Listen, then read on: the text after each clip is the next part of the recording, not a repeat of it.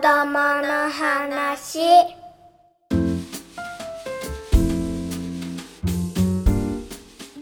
自分らしい子育てのヒントが見つかる音声マガジン子供の話。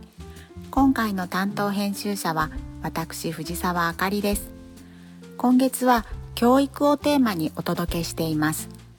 子育てに正解がないのと同じように教育と一口に言ってもその価値観や切り口は様々です。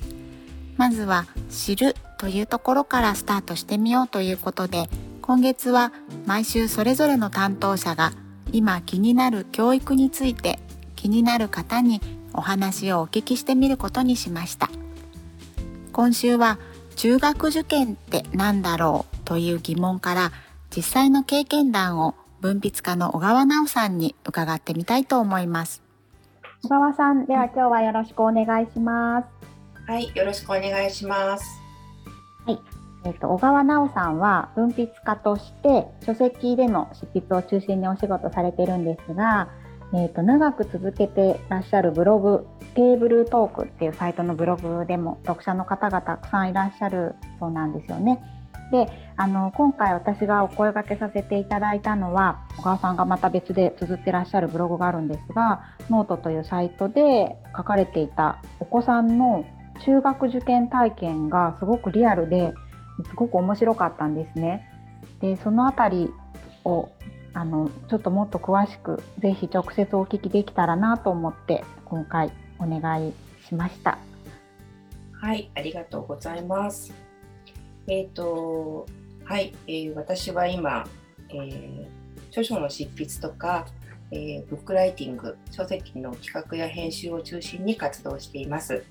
はい、で娘が1人おりまして、えーその子の中学受験が今年の1月でした。でこの春から志望していた中学校の生徒として毎日元気にあの電車で学校に通っているんですけれどもちょうど1年前の今頃はまあ私自身の生活も心の中も受験一色でうん。かなりしんどい日々を送っていたのであのそのノートでは去年の秋から冬にかけてはもうだいぶ受験の話ばっかり書いてそこにそのあの 苦しさをあの吐き出してたような状態だったんですけど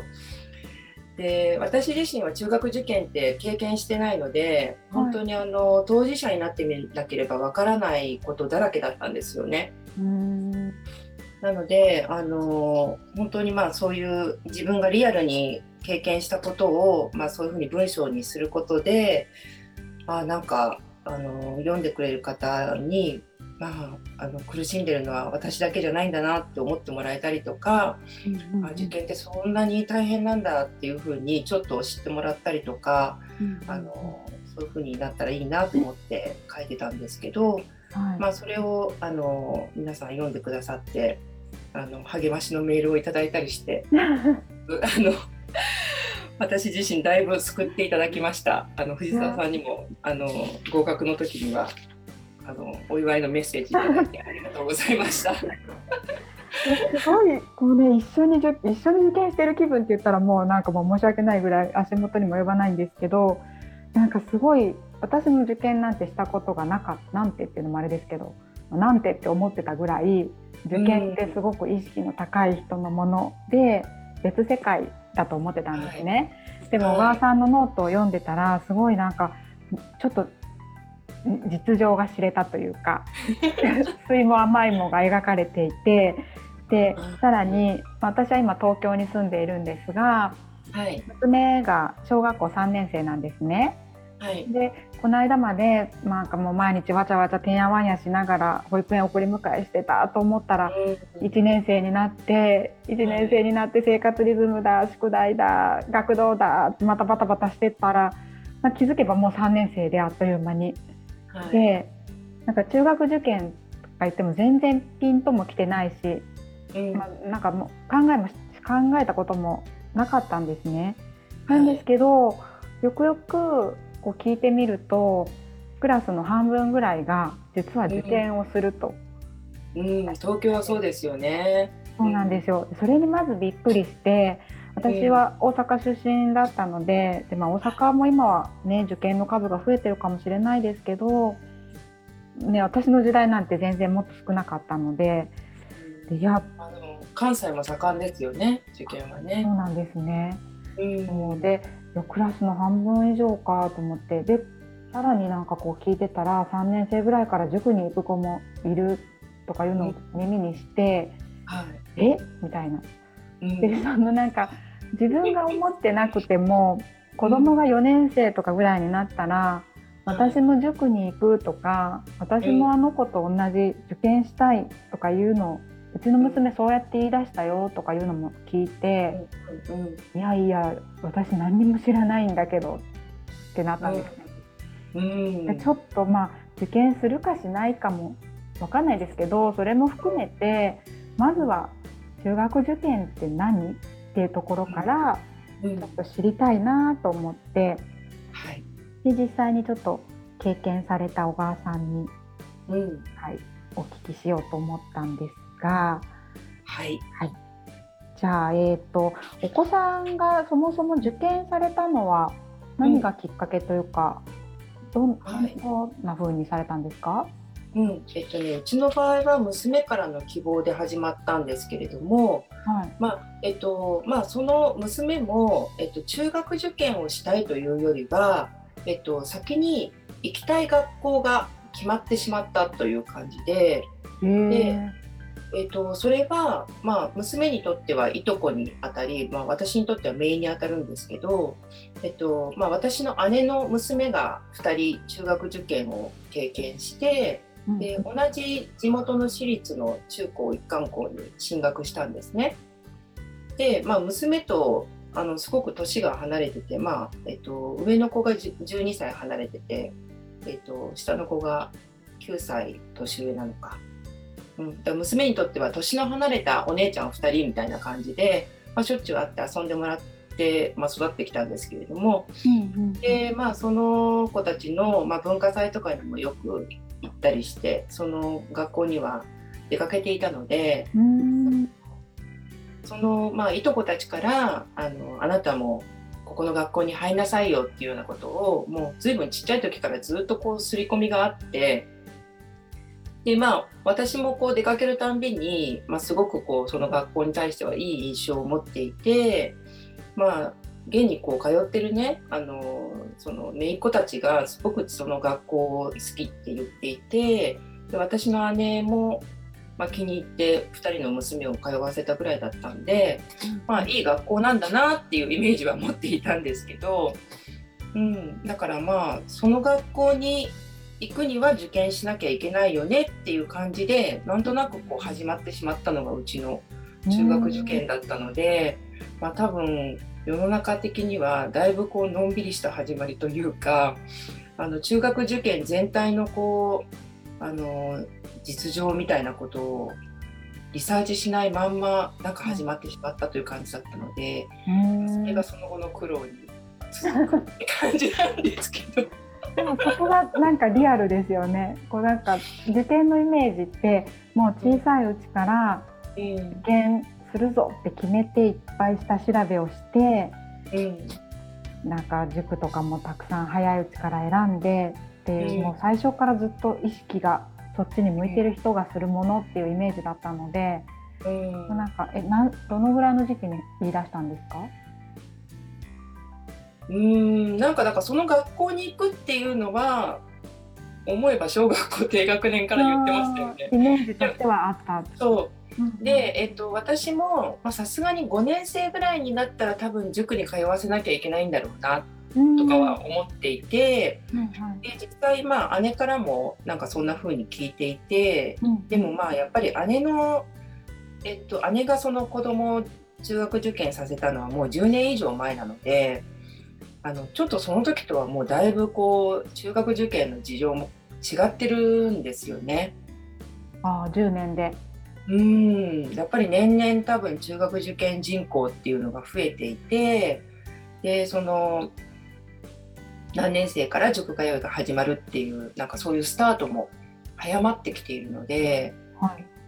だから私は、えっと、まあ5年生になったら塾がよいぐらいに思っていて、まあ、3年生4年生になるぐらいの時っていうのはまだのんびりして全然情報も集めていなかったんですよ。もう今思うとバカバカって感じなんですけど。あのバカバカって感じっておっしゃいましたけどなんかその噂によると小学校3年生から中学受験が始まるって聞いたんですけど、それって本当ですか？本当です。本当です。あでもあの小学校3年生からって言っても、えっと、一番多いのが3年生の3学期の2月ですね。2月。あそれがね一般的であ、はい。であの実際に私の経験から言ってもはい多分そこから始めるのが一番子どもにとって負担がないと思う負担が少ない。うん、うんそれは2月から始まるっていうのはどうしてですか？えっとね塾の授業のカリキュラムっていうのが2月スタートなんですよね。うんえっと少し早い。まあ、次の学年のちょっと前ってことですよね。うん、そうですそうです。うんうんうんだから2月から、えっと、新5年生とか新6年生とか、だから、えっと、3年生の2月に、まあ、塾に入ったら新4年生としてお勉強がスタートする。うんうんですよ。うんうんうんでやっぱりその受験勉強っていうのがはい。4年生5年生6年生ってその何でしょう、えっと、3年間かけてその中学の最後の入試うんうん。にこう、まあ、対応できるだけのその知識を全部こう取り込むっていう風なカリキュラムが組まれているので、はい。うん、だからその3年生の2月から、まあ、新4年生として入塾して、えっと、塾通いを始めるっていうのが一番、まあ、スムーズにあのその塾の、えっと、生活にも慣れて、はいうん、あのあんまりこうなんていうのかな出遅れたりあのそういうことをせずに授業についていけるのかなというふうに思います。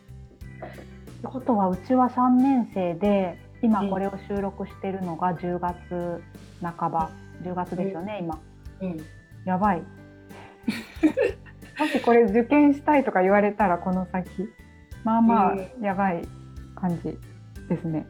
え小川さんは結局いつから塾に行ったんですか？それがねうちは4年生にもう入っちゃって4年生の夏期講習からああ夏休みから。そう言ったんですよ。でねこれがね今思うと一番の反省点かなと思っていて。一番の。うん。えっとやっぱりその2月からもうみんな勉強を始めていてその塾ならではの授業のスピード感だったりとか宿題の量だったりとかやっぱりそういうことに2月から徐々に徐々に慣れていくわけですよね。はいはいはい。で、えっとまあ、その娘が途中で入塾した7月ぐらいの時点っていうのはみんながだいぶそれに慣れてきてで先生もその慣れてきたねっていうつもりで授業をするっていうそのタイミングだったので、うん。まあ、入ったらもういきなり途方に暮れちゃって。ああ確かに。うーんそやめたい来とかならない。あーごめんなさい。いやそこで途方に暮れちゃって、うん。やっぱり無理とかはならなかったんですか？ならなかったですけはいど、あのまあその学校に行くためには受験しなきゃいけないっていうのは最後まで揺るぎなかったので塾を辞めたいとは一度も最後までは言わなかったんですけど、うんうん。うんまあ私は何度も辞めたくなりましたけどね。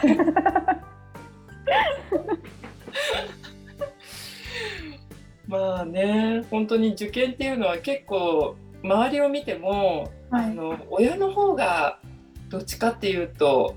参ってしまう。もあの結構それぐらいしんどいものだなとは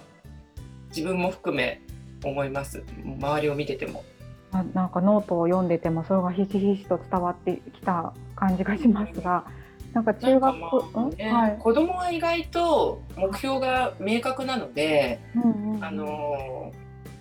まあもちろん途中で塾行きたくなくなっちゃう子とかもいますけど、ね、そんなには周りを見ててもあのこんなに塾途中で来なくなっちゃったっていう子がいっぱいいたかって言ったらそそんなこともなかったですけどね、うん、娘も一度も言わなかったし3年生の間に方向を決めるっていうのは結構なんかあっという間だなと思うんですけどうん4年生からはなんか部活も始まるから環境も変わるっていう風にちょっと聞いたんですが。そうなんですよだからあのうちの、ね、娘が通った小学校も4年生から部活だったんで私受験よりも先にその部活が始まるっていうことに結構気を取られてしまってあの部活が始まったらやっぱり朝練が始まるし放課後の、ね練習もあるしなんかそれでまたちょっとその3年生までの生活と、えっと、また今年から変わるっていう感じで結構なんかそっちに割とこうバタバタしてしまって。うんうんそうでもあの中学受験をするっていうふうに決めてで、はいもう3年生の2月から塾通いを始めたお友達っていうのはもう最初からね部活にも入ってなかったんですよね。あ小学校でも入る入らないが選べるんですね。それすら知らなかったかもです。みんなじゃないんあですね。学校によって学校によって違うかもしれないけどああの塾に通ってた子はもう最初からどうせ最後まではあの部活は続けられないからって言って最初からね入らなかったんですよ。で当時はなんかねそれを見てね、えーちょっとかわいそうぐらいに思っちゃってあ、えー今私思ってます。思っちゃいましでもねあのね賢かった彼らは。あ、本当ですか？え、なんかのびのび部活してあさせてあげたいって思っちゃいます。なんだろうちゃんとやっぱりそういう家庭ではあの、えっと、子供と親とでちゃんと話し合いがななされていたんでしょうねきっと。ああ、なるほど。うんなんか中学受験はその親子供の受験じゃなくって親子の受験だっていう風にうん聞いたんですけど、うんなんかその辺もちょっとねそのお話と関わってくるのかなっていう気がしましたけど。あそうですね本当にねあの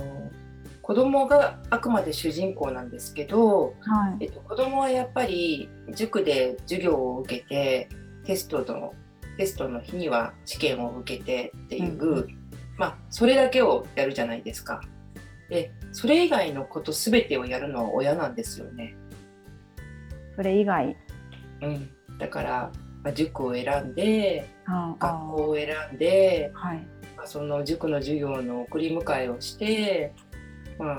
宿題をやってるかどうかのチェックをして、まあ、塾の先生と面談をしてなんか苦手科目とか苦手な単元の確認をしてで、まあ、そこがちょっと成績を引っ張ってる足を引っ張ってるようだったらそこの歩行を受けさせたりとかなんかあとその試験までの,、えっと、その勉強のスケジュールを立てたりとかそういうことを全部やっぱり親がやるんですよね。それは塾に行っててもやっぱり親が必要なんですか？それは必要です。あの塾はそこまではやってくれない。そっか。あの特に集団塾はね。あ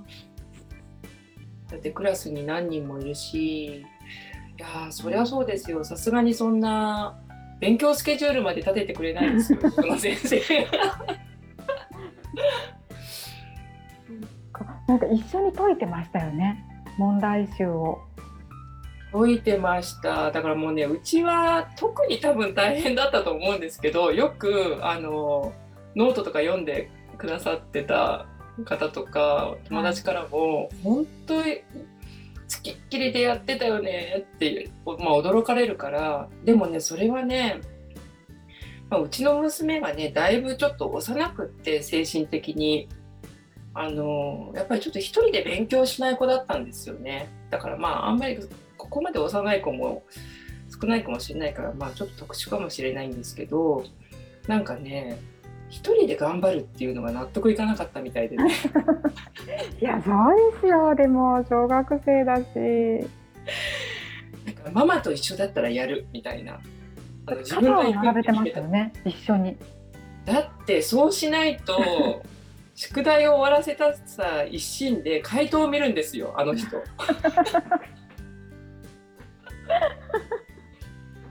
もうねそのねカンニング行為をね見つけた時のこの膝から崩れ落ちるようなね、もうあのわなわなする感じもう思い出すだけでちょっともうね自分がかわいそうになりますけど本当にねもう毎日そんなことだらけでした。えそのそんなことだらけの日々をどうどう乗り越えるんですか？例えばその横にいるうん、旦那さんはどう見てらっしゃったんですか？いやもう旦那さん横にいませんので。だから旦那さんはそのねあの母と娘のバトルをね見てるのが辛いって言って あの 自分の部屋にこもってましたけどまあでもあのやっぱりえっ、と昼間娘が学校に行ってる間は、まあ、私の愚痴を聞いてくれましたね。うん。まあ、そこでだいぶ私もガス抜きができたというのはありました。夫婦でも結構じゃあ会話というか受験に向けて、まあ、そもそも受験するしないとかも含めてなんか話し合いが必要かなって思うんですけどそのあたりとかはどうだったんですか、そうですね話し合いをやっぱりしましたね。でやっぱりねそこをちゃんとすり合わせてはいあの方針をうんうんあの一致させとかないと結構後々どこかしらで結構大変なことになるというか。うんそれはあると思います。やっぱりね、実感としてお母さん一人で乗り切るっていうことはね、うんなかなかできないと思いますよ。あのもう本当に精神的に強い人じゃないと。うん精神的に強い人、うんまあ、ごめんなさい。なんか精神的に強い人でもあの何かしらやっぱり体になんか不調として出たりとか、うんうん、それはあると思います。えーその夫婦で価値観を共有するにあたって、なんかこう心がけたこととかうん。話し合いどどういうふうにこうすり合わせていったんですか？結構喧嘩しちゃいそうですけど。喧嘩する人も多いって聞きますし。そうですね聞きますよね、まあ、うちの場合なんかまあ夫婦で激しく喧嘩した記憶はないんですけどただまあとにかくすごく私も迷っていてあの本当にこの受験やっていっていいのかなこのまんまみたいな、うん。うん、あの何が何でも中学受験させようっていう方針ではなかったので私も夫も。はい。だから別にそんなにこう家族がギクシャクしちゃうぐらいだったらあの公立の中学校に進んで高校受験をすればいいじゃないかっていうふうに全然思ってたんです。うんうんうん。で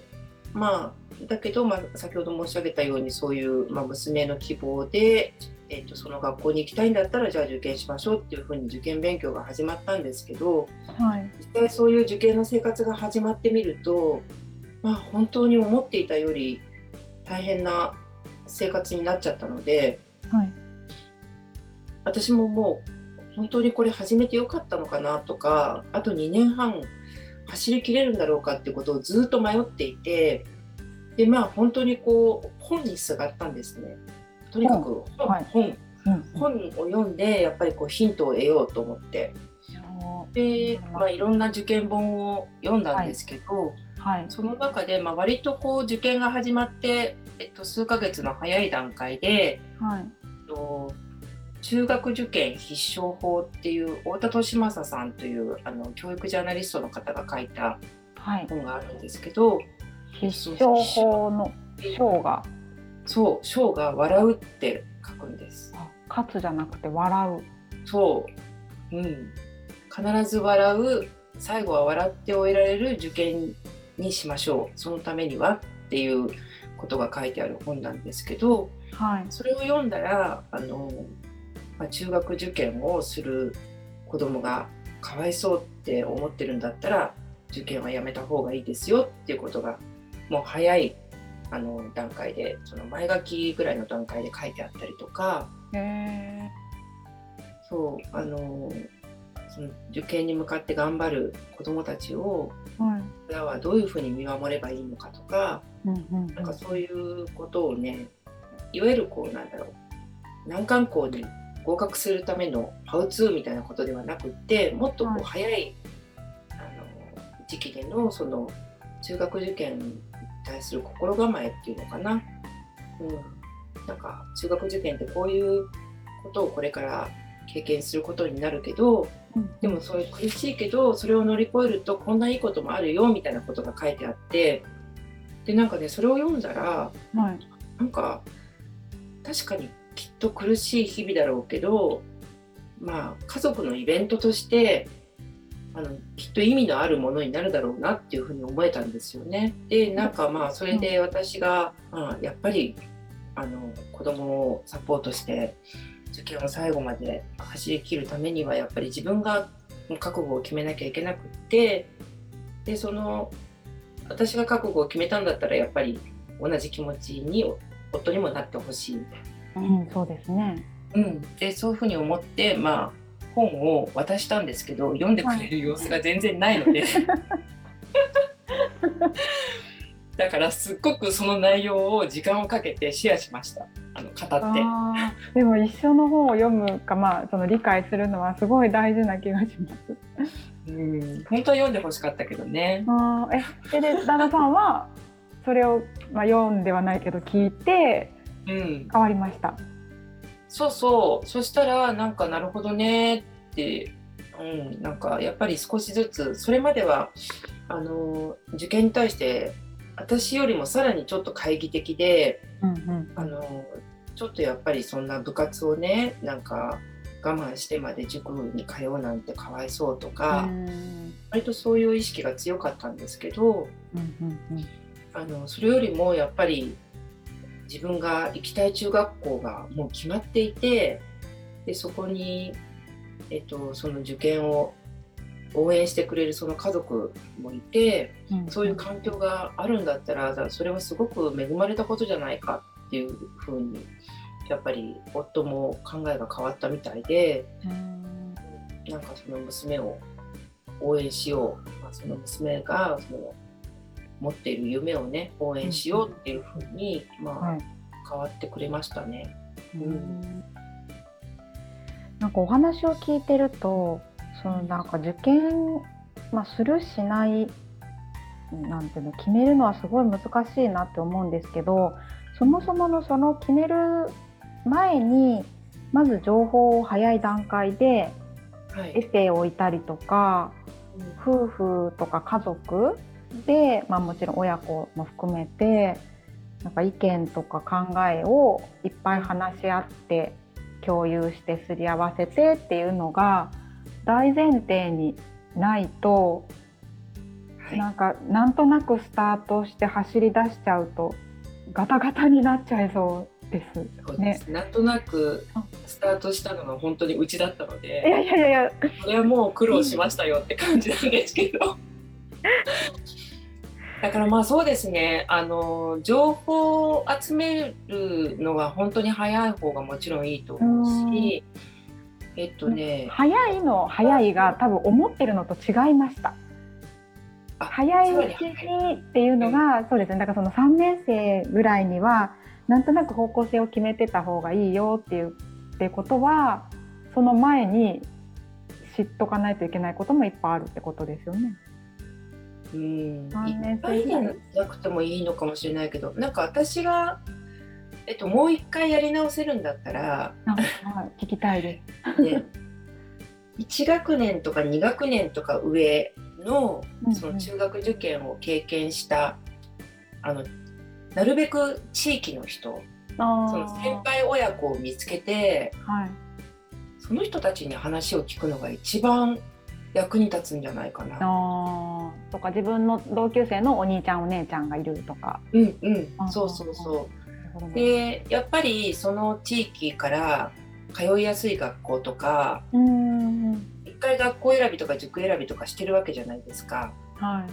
い。うん、でその近所だったらやっぱり駅前の塾の事情とかも分かってるし、ん。うん、やっぱり一通りその塾選び学校選びあとそういうどこの模試を受けたかとか、あーうん、なんかそういうことを経験してるとやっぱりあの喜んでシェアしてくれると思います。かなそういうのへのアンテナをちょっと23年生ぐらいからいるんだよっていうのが心づもりとしてあるとうん、全然違いますね。全然違う。3年生の今で全然遠い話だと思ってたけれどとんでもなかったので。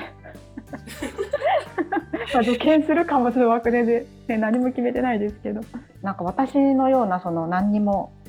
な何にも知らないというか、えー、と受験知識1年生に対してこの本良かったよっていうのがもう一冊あるということで中学受験をしようかなと思ったら読む漫画新装版。はい、はい。そうです。それです。えっと漫画なので、あの、はい。本当に一番最初にあのさらっと数時間で読めるので、えっとまずは中学受験すると、えっとこういう生活になるよとか、はい。あと本当にえっとそうですね受験に向く子向かない子とか、まあそうだなもしえっと第一志望校に受からないとかっていう結果になったとしてもあの、まあ、こういうふうに受け止めれば受験勉強も無駄じゃないよとか、まあ、なんかいろいろ、えっと、始まりから、えっと、本当に合格発表のところまでバーッとシミュレーションして読めるので、まあすごくおすすめですね。うんね私も実はこれちょっと前にあの教えていただいて読んだんですけどすごいもうコミックエッセイなので本当にサラサラっと読めてで、うん。まあ、本当に触りの情報、ね、だとは思うんですけどなんとなく全然知らなかった中学受験っていうものが、ああうん。なるほどこういうものなんだっていうのがすごく分かりやすかったので、うんなんかね、その受ける受けないを決めるその一歩手前でまず、うん。まずっていうのでコミックなのでねすごく手に取りやすいかなと思いました。